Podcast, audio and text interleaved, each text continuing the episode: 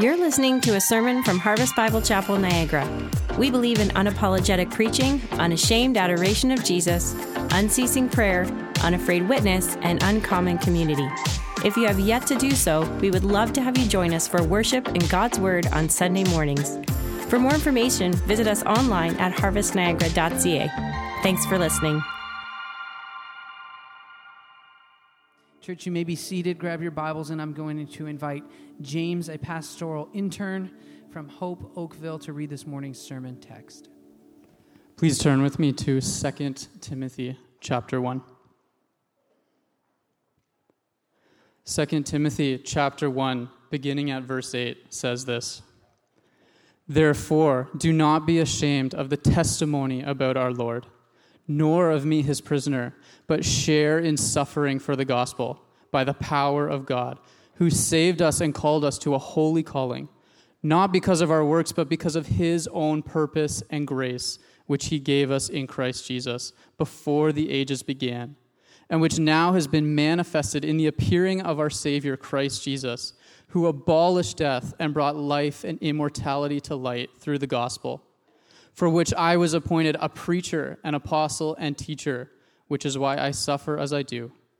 But I am not ashamed, for I know whom I have believed, and I am convinced that he is able to guard until that day what has been entrusted to me. Follow the pattern of the sound words that you have heard from me in the faith and love that are in Christ Jesus. By the Holy Spirit who dwells within us, guard the good deposit entrusted to you. Amen. This is the word of the Lord. Thanks, James. Let's pray together. Father, we have um, come to you already this morning. We have sung to you. We have made a joyful noise to you because you are the rock of our salvation. So, Father, even as we continue now to open God's Word and we continue in our worship of you by listening to God's Word, we pray that we would come into your presence with thanksgiving, that we would make a joyful noise to you with songs of praise because you are a great God. You are the great King above all gods.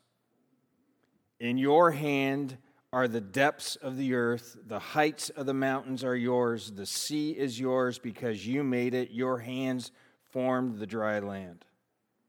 So we come to you this morning to worship and to bow down, to kneel before the Lord our Maker. Because you are our God, we are the people of your pasture, we are the sheep of your hand. And so, Father, we pray that we would today hear your voice and your voice alone. May your word be so loud. So please, God, we pray against any hardening of our hearts. And Spirit of God, we ask that you would do what only you can do, and that you would take the word of God and you would just speak directly into our hearts directly into our lives. Do not let our hearts go astray. Keep us straight and narrow on the path that you have called us to, to be like Christ. So, Father, we pray to that end. Please, Father, now as we submit ourselves to the authority of your word in our lives, speak to us, we pray. In Jesus' name, amen. All right, take out your Bible, 2 Timothy chapter 1. We're in 2 Timothy chapter 1 uh, this morning, and um, I want to just say it's great to be with you. and we're thankful to be with you. I want to pass on greetings from the elders and our church family at Hope Oakville. We love you. We love you. We love you. All right, so we want to support you in any way that we can. We're praying for you. I want you to know there are many people in our congregation are praying for you as a church right now, and our leaders certainly are doing that. So be assured of our prayers and be assured of our love. I don't know how to say it any other way than that, than the fact that we love you. Okay, do you got it? All right, so Hope Oakville is behind you. We're with you. We're hanging in with you. That's where we're at this morning. And we trust as we move together, uh, forward together, that'll be just a great blessing. We are in the sermon series called Grounded and living faithfully in a broken world. And you know this is true. I know this is true. It's not easy. It's not easy to live in a broken, divided, and what seems like an ever shifting, changing world. Anyone like anyone with me? Does it feel like that to you? It feels like I don't know. I don't know if I can take much more, right? So it seems like every week there's more and more happening. It's just not I, it's hard to kind of wrap our arms or our, our hearts around that. And it's not easy to live in this broken world because it's a spiritual battle. It's a spiritual battle. Living faithfully is a spiritual battle, right? The Apostle Paul said we don't wrestle against flesh and blood, but we wrestle against what? Principalities, the powers of the air. We wrestle against the, the devil himself. There are these challenges that are ever present. If you're a follower of Jesus Christ, this is a flat out spiritual battle. That's why it's so difficult to live faithfully in the midst of a broken world. And add to that, that because we're human beings, we're prone, right? We are prone, we have this tendency to seek solutions outside of Jesus Christ that are actually only found in Jesus Christ. We have this tendency to do that. And this letter of Second Timothy is just a great, great example of that. Timothy is struggling with his faith. The Apostle Paul is writing to Timothy. He's in a spiritual battle to live and serve faithfully. He is discouraged. He's under attack. He's thinking, actually thinking about quitting. And he is struggling with his faith and he's struggling with his ministry. And so the Apostle Paul, as he's writing this letter, 2 Timothy, to Timothy, who's in Ephesus, he says to him in verses 8 through 12, he reminds him of Jesus, and he specifically points him to the good news about Jesus. And he says this in verse 8 don't be ashamed.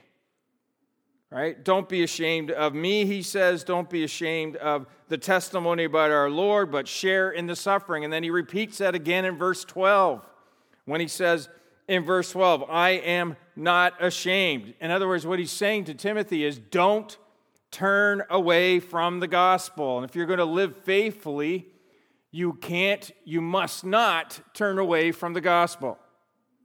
You can't turn away from it.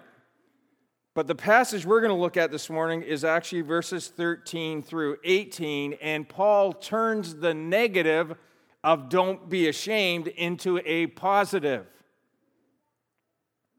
He tells Timothy that living faithfully in a broken and divided world actually requires a passionate pursuit of the gospel. It's not enough to just say, I'm not going to turn away from the gospel. You actually have to passionately pursue the gospel.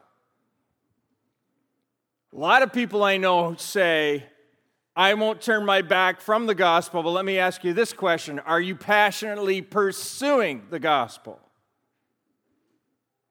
And so Paul says to Timothy if you are going to truly live faithfully in this broken and divided world, you're going to have to do something positive, and that is passionately pursue after the gospel. So you say, well, what does that mean? Well, I'm glad you asked. Hey, let's look at verse 13 of 2 Timothy chapter 1. Look what it says. It says, Follow the pattern of the sound words that you have heard from me in the faith and love that are in Christ Jesus. Here's your first point hold on to the gospel. Hold on to it. He says there is a, Timothy, he says there is a pattern that you have to follow. The Holy Spirit of God is saying this to you this morning. There is a pattern that you must follow. That word pattern means artist sketch. Now, I wish I could do this. I can't do this for a lot of reasons.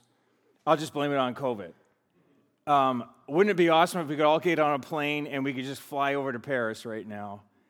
And on a day like today, especially on a day like today, a beautiful weather day in Paris, if you were in Paris, you would see all of these artists in Paris. They're all they're they're sketching, they're making sketches of these beautiful cathedrals that are spread out all around the city of Paris, or a little nook that they're they're all making these little sketches, and many of them they make these sketches, and when they're done the sketch, they would take that sketch and go back to their studio, and they would paint their painting based on the sketch that they had just taken. That's what this word means here when he says in verse 13, follow the pattern. He's saying, follow the sketch, follow the artist sketch. Or maybe some of you aren't artists. Think of it like an architect and an engineer working together to come up with a blueprint to hand off to the people at the construction site. It would be really bad idea tomorrow for you to wake up and say, "Hey, I'm going to build a house." Just, you know, and I'm going to do it like just out of memory. Just going to kind of show up at the site and I'll just do whatever I'm going to do. No, you don't do that. What do you have to do? You have to First of all, you have to create a set of plans, and as you create those set of plans, those plans help guide you in the development or the construction of that building. That's what the word pattern means. Okay, an artist sketch or a blueprint that an architect comes up with the hand off the thing. Now, when I was young, I was not good at art. There were a lot of classes I was good at, like gym and recess, right? I excelled at those courses. Um, but when it came to art, I, I just couldn't draw. But I learned how to trace. Right? So some of you can relate. You can't draw, but man, you can trace. And I learned how to take out a blank piece of paper. And if I took out a blank piece of paper, I could actually take that blank piece of paper and put it down on top of somebody else's artwork, maybe even a Monet, and actually actually trace out the lines of the artist's artwork and then learn how to color within those lines. That's what the Apostle Paul is saying to Timothy when he says to him, I want you, you need to follow the pattern of the sound words. He's saying, he's saying, Timothy, don't stray from the lines. Okay, don't stray from the lines. Stay inside the lines. What are these lines? What is this pattern? Well, it's the sound words or the healthy words that he says that you have heard from me. Well, what's Timothy heard from the Apostle Paul? Well, he's heard from him the good news about Jesus Christ and all the truth that flows from the grace of God in Jesus Christ. I mean, consider the following. Look, just look at verses 9 and 10 of chapter 1 when he says, Who saved us and called us to a holy calling, not because of our works, but because of his own purpose and grace, which he gave us in Christ Jesus before the ages began, and which now has been manifested through the appearing of our Savior, Christ Jesus, who abolished death and brought life and immortality to light through the gospel. I mean, that's good news. That's like great news, right? That's what he's learned that from Timothy. But you know that Timothy, that's not the only thing he learned from the Apostle Paul. I mean, Timothy was one of his go to guys. I mean, on his missionary journeys, Timothy was with the Apostle Paul on many of his missionary journeys, and he was there when Paul actually wrote some of the letters, like the church to of uh, the letter to the church at Philippi, Philippians. Philippians chapter 1 verse 1 says, Paul and Timothy, right in the very beginning. It's, it's like, like Timothy's there. And so he's, you know, listening to the Apostle Paul as he's writing, recording, as he's speaking out these words, and as he's writing to the church at Philippi. What does he learn in the in the letter to the Philippians? Well, he learns about unity, how that there's we're united in Christ. He learns about the humility of Jesus and how we're supposed to act humbly like Jesus Christ. He learns about justification by faith alone. He learns about sancti- how we're sanctified through faith in Jesus Christ. Then he was there when Paul wrote the letter to the Colossian church as well. In Colossians chapter 1, verse 1, Paul and Timothy. And he learned, what does he learn in the letter of, of the, written to the church at Colossae? He learns about the preeminence of Jesus Christ, right, in chapter 1 he learns about what it means to put things on and to take things off, or the letters to, uh, to the church of Thessalonica, 1st and 2nd Thessalonians. He learns about the second coming of Jesus Christ, or the letter 1st Timothy, the first letter that was written to him while he's in, in Ephesus. He learns about soteriology, how that Jesus came to save sinners. He learns about ecclesiology, how they're supposed to worship together, or how they're supposed to care for one another, what the kind of leaders they're supposed to select how to be content. These are the sound and healthy words. He's unpacking the story and the historic doctrines of the Christian faith. The good news of Jesus Christ and all of the truth that flows from the grace of God in Jesus Christ. Follow that pattern. That's it. That's what he's saying. Hold on to the gospel. Follow this pattern. Don't stray outside the lines of the historic doctrines of the faith. Stick to the biblical story, stick to the good news. That's the pattern you have to follow. And he says there's a way you're supposed to follow that pattern in the faith and love that are in Christ Jesus. So follow it faithfully. Like, don't decide to do it on Monday and not on Tuesday, right? Follow it faithfully. Don't stray from the story of the good news. Don't look for solutions outside of Jesus Christ that are only found in Jesus Christ. Follow the pattern with love. Don't be angry about it. Just have the mind of Christ. Be humble, loving towards other people, even as you share this good news. Hold on to the gospel. If you're going to if you're going to passionately pursue the gospel, you have to hold on to it. And if, if we're going to do this, it's going to require of all of us a deeper discipleship. A deeper discipleship because you can only hold on to what you have. You can't hold on to something unless you have it a deeper understanding of the story of the scripture, the deeper understanding of what the good news of Jesus Christ, a growing understanding of the historic doctrines of the faith. I just let me there's it's time for some of us probably to get off of the spiritual milk diet and onto some spiritual solid food diet.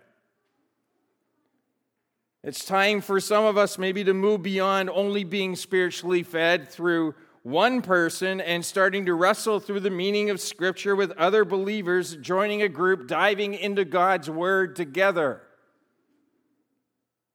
Because you can only hold on to what you have. I'm so convinced, I have such a strong conviction. I wish I could just preach about this one point.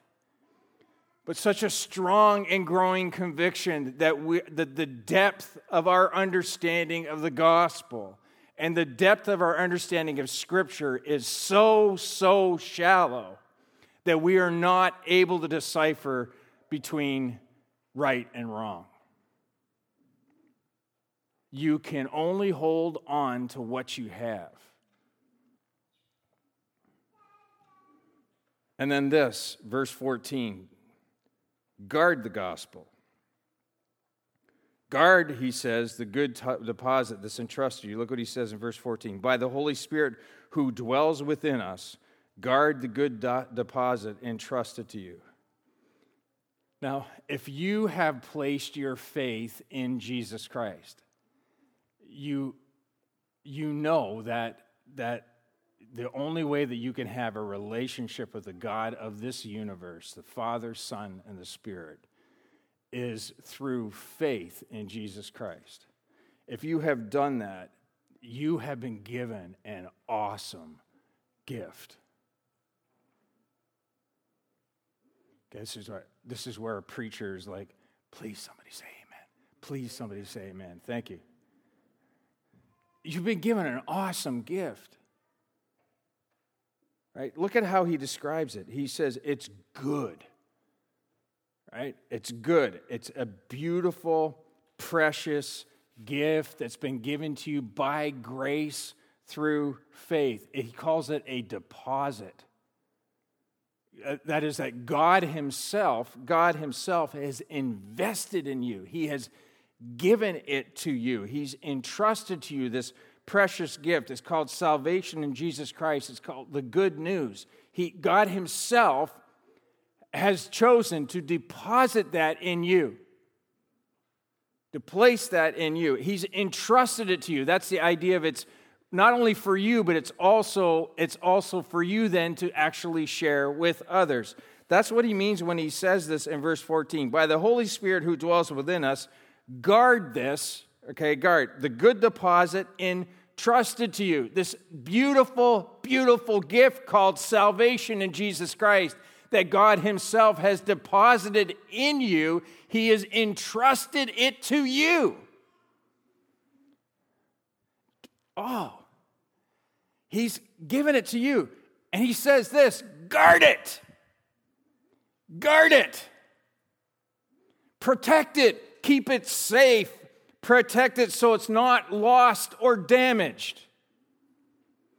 You see, there's an ever present danger to the gospel.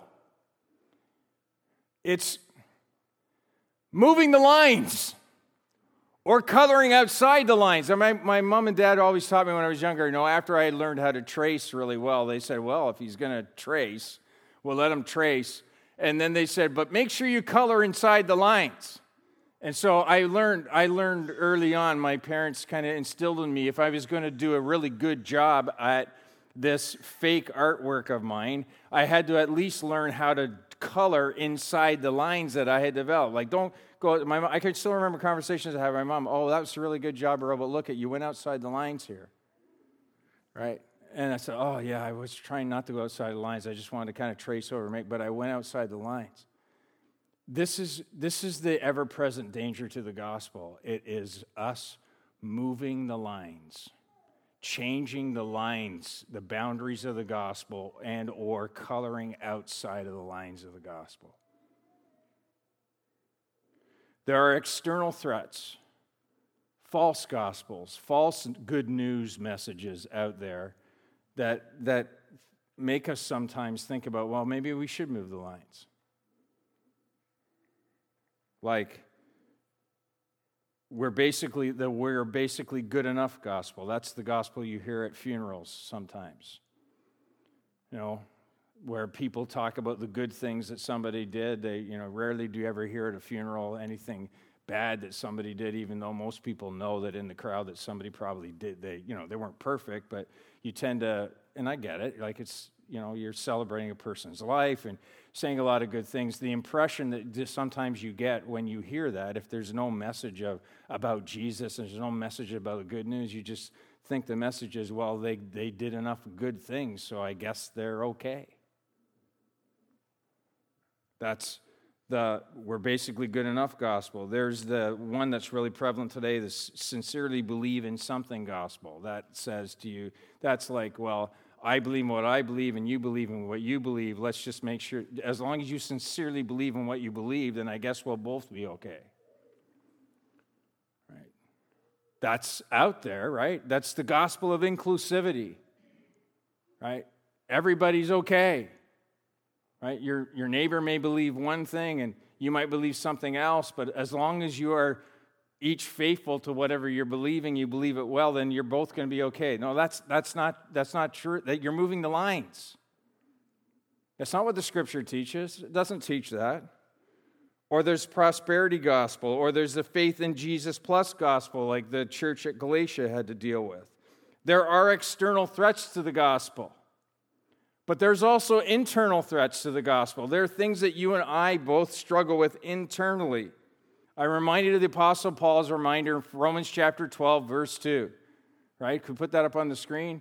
Romans chapter 12, verse 2. He says, Don't be conformed to this world, but be what? Be transformed by the renewal of your mind, that by testing you may discern what is the will of God, what is good and acceptable and perfect. Two key words there. Don't be conformed, but be what? Transformed. Right? In other words, what the Apostle Paul is saying, what the Spirit of God is saying to us this morning, we know this is true there are all these messages that are around us that we tend to conform ourselves to. You must fight against being conformed, and the only way you can do that is by transforming the, the, through the renewal of your mind. There's an ongoing process we have to go through. We have to transform our, our minds. There is this internal threat to the gospel when we just become very passive with what we are listening to and what is being presented to us, and we're not able to, in our minds, through the renewal of the Spirit of God in our minds, transforming our minds to say to that, that's false, this is right. That's the challenge. We have to guard it, Paul says. He said that to Timothy.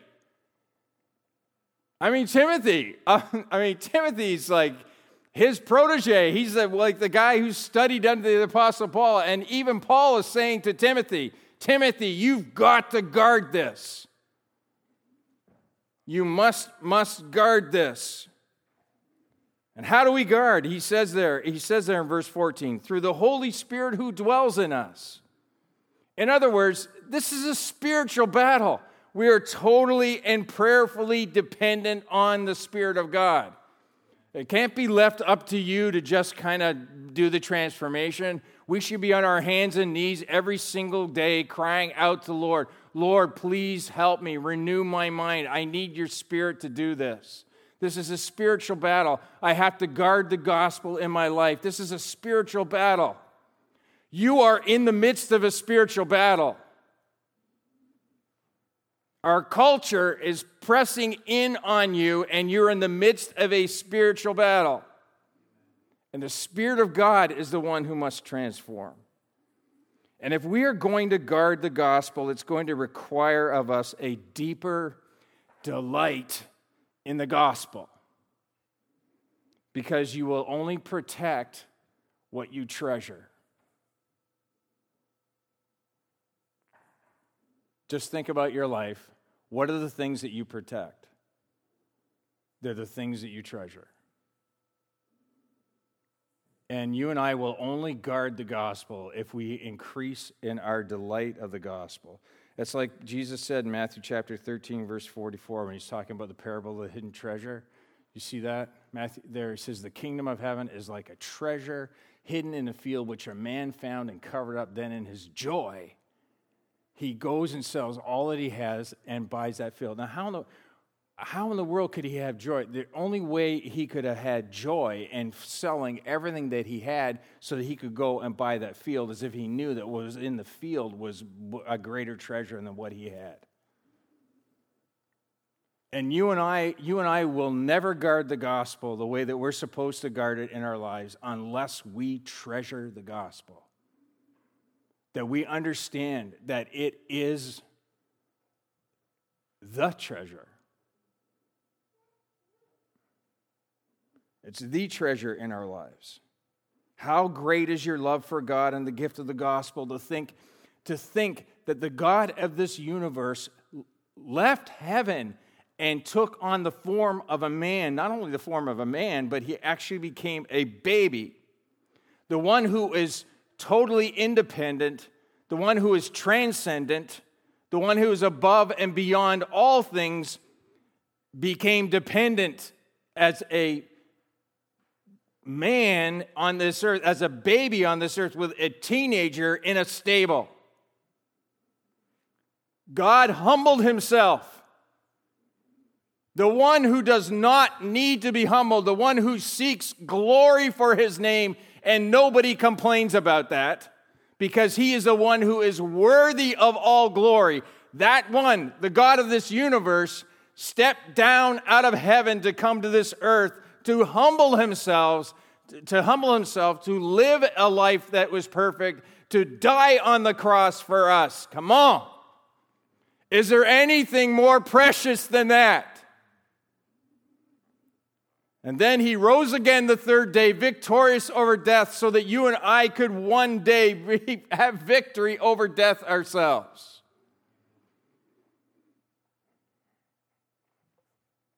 Man.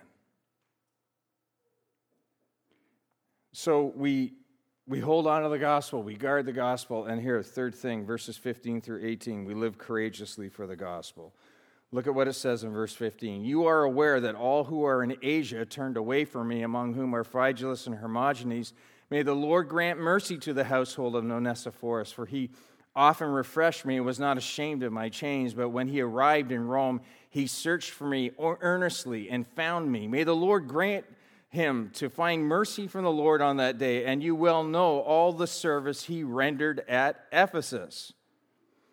Now, one of the things I love about the Apostle Paul when I read through the New Testament is his capacity for relationships.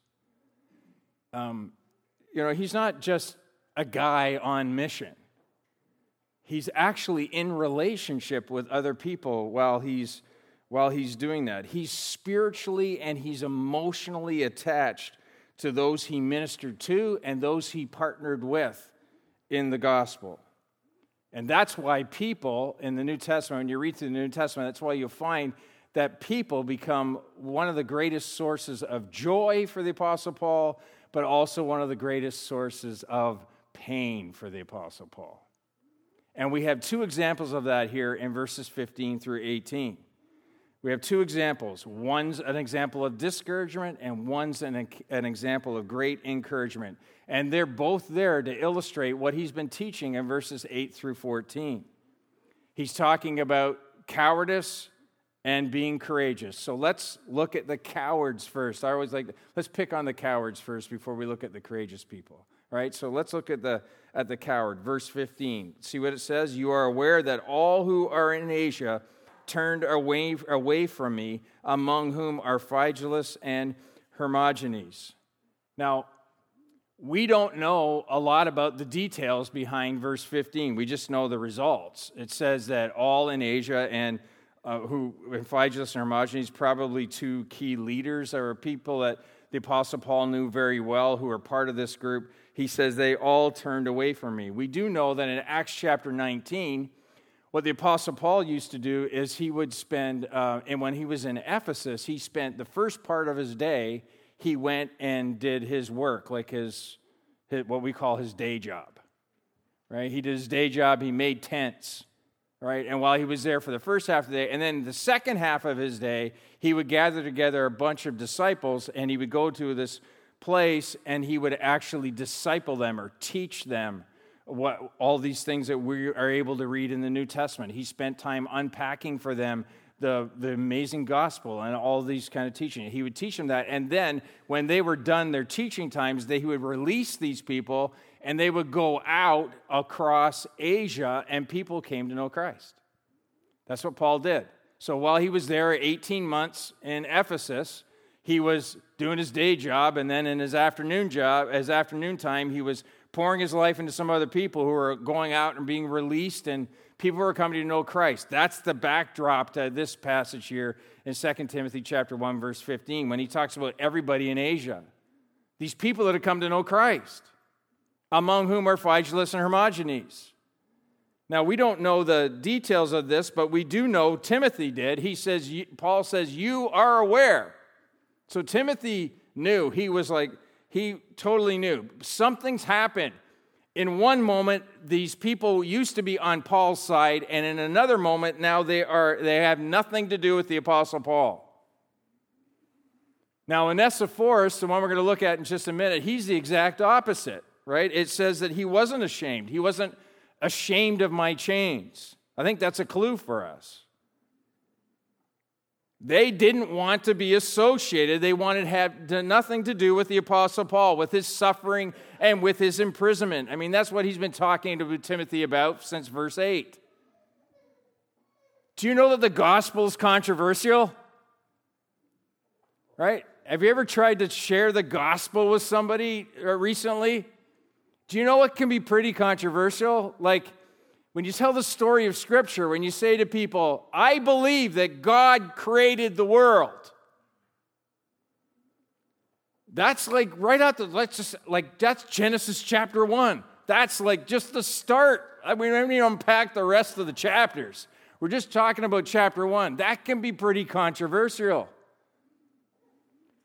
Not only that, then the story goes on, and we're talking about not only about creation, but then we say, oh, yes, and then he created Adam and Eve, and we believe they're historical figures, and and and oh yeah, like they they sinned, and because they sinned, uh, that sin entered into the whole world, and we see that spreading out through Genesis chapter 4 verse 11, and they were rejected, and there was some judgment, and and God didn't want to leave the world the way it was, and so he initiates redemption in Genesis chapter 3, verse 15, in Genesis chapter 12 through covenant, and he unpacks all that through the rest of Scripture. Eventually, the King himself comes to this earth, Jesus Christ, lives a perfect life, dies on the cross for us so that we can be redeemed. And then those who place their faith in Jesus Christ are now on a mission, right? It's, we're on a mission. The church is on this mission with the King's message. It's called the gospel of Jesus Christ. And we all believe that one day the kingdom is going to come in its fullness.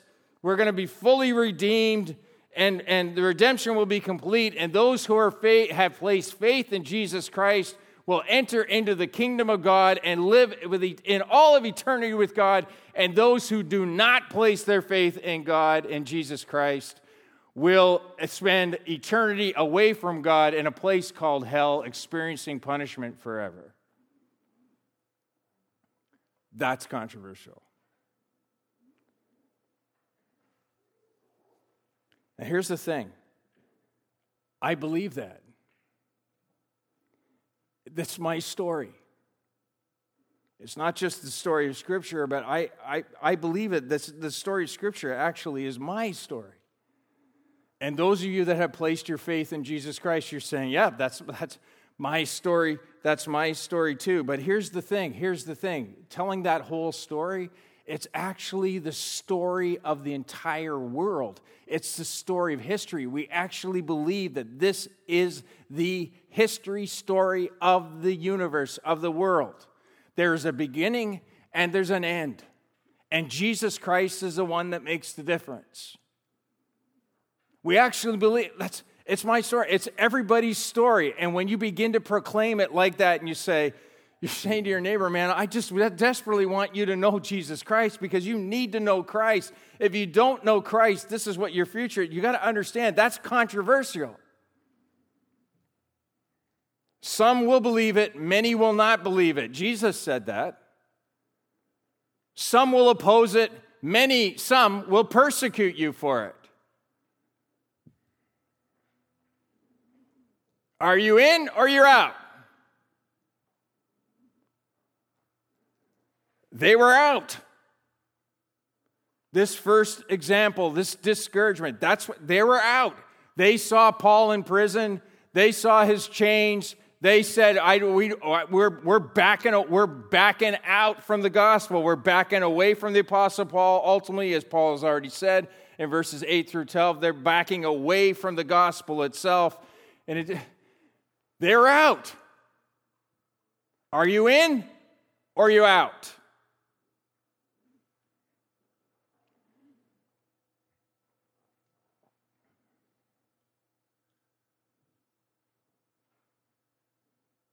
That's an important question.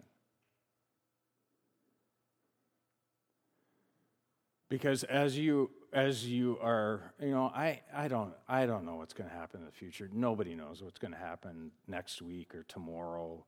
Ha- we have no idea. But I'll tell you how I feel. Okay, what I'm feeling in the the era in which we're living, the times in which we're living, it's just it's just getting more and more, increasingly more and more. The opposition is increasing more and more. And I don't know if persecution's around the corner. I have no idea, but it might be. And that's when you have to ask yourself the question Am I in or am I out? Now, in contrast to these people in Asia, you have the courageous one, Onesiphorus, in verse 16. Do you see what it says in verse 16? It says, May the Lord grant mercy to the household of Onesiphorus, for he often refreshed me. He was not ashamed of my chains, but when he arrived in Rome, he searched for me earnestly and found me. May the Lord grant him to find mercy from the Lord on that day. And you well know all the service he rendered at Ephesus. He wasn't ashamed of my chains, the Apostle Paul says. He was willing to associate himself with Paul, who was in prison. He encouraged him. He says he often refreshed me. He did that physically, obviously. He probably brought supplies, to the Apostle Paul, but he also did that spiritually. He was persistent. He didn't let anything get in the way of his mission. He searched for the Apostle Paul when he got to Rome earnestly. He found him. I don't know, I, I got a picture of him knocking on doors, just trying to find where's Paul? Have they moved him? Is he in the same place he was before? Like, where's Paul? I got to get to the Apostle Paul. He was consistent. He not only did that in Rome with the Apostle Paul, but he actually did it in the church at Ephesus as well. And he was sacrificial. You'll notice both he and his household. You see how it starts? I grant mercy to his household. Why is Paul saying that? Because they had to sacrifice by letting him go. It's not like he jumped on a plane and flew from one city to Rome, right? He would have had to get on a ship. He would have, I don't, he would have tra- traveled long, long trip to get to the Apostle Paul. He sacrificed, and his family sacrificed. They sacrificed. They, they, they, they, they didn't let inconvenience get in the way. They didn't let comfort get in the way. They took risks. He was away for a long time. They did it all at their own personal cost. Why? Why? Because it was about the gospel. That's why. Living courageously requires a deeper devotion to the gospel because you will only sacrifice for what's most important. You will only sacrifice for what's most important. What's your main priority in life? What are the things that gain priority in your life? What is your priority in life? The Apostle Paul is telling Timothy, and the Spirit of God is telling us today that we have to hold on to the gospel, we have to guard it, and we have to live courageously for it. And that only happened when we, when we realize the importance of the gospel in our life. Are we in or are we out? Come on. Are you in or you're out? See, living faithfully is it's it's a battle. It's a spiritual battle, and the opposition that followers of Jesus face is increasing. We need a passionate pursuit of the gospel. We have to hold on to it, we have to guard it, we have to live courageously for it. Because the gospel's everything. What Jesus has done for us is everything. Without that, I have, you have nothing. Let's pray together. So, Father, I just, uh, again, we pray, even as we prayed earlier today, we pray the same prayer. May the Word of God not be bound. God, may the word of God be just go freely into our lives, into our hearts right now. God, I, I ask for those of us who are struggling right now for love, live, being able to live full out for you. God, may the gospel become the priority in our lives. May we hold on to it. May we guard it. May we live courageously for it. Father, we long, we long for that. We want to live for Christ.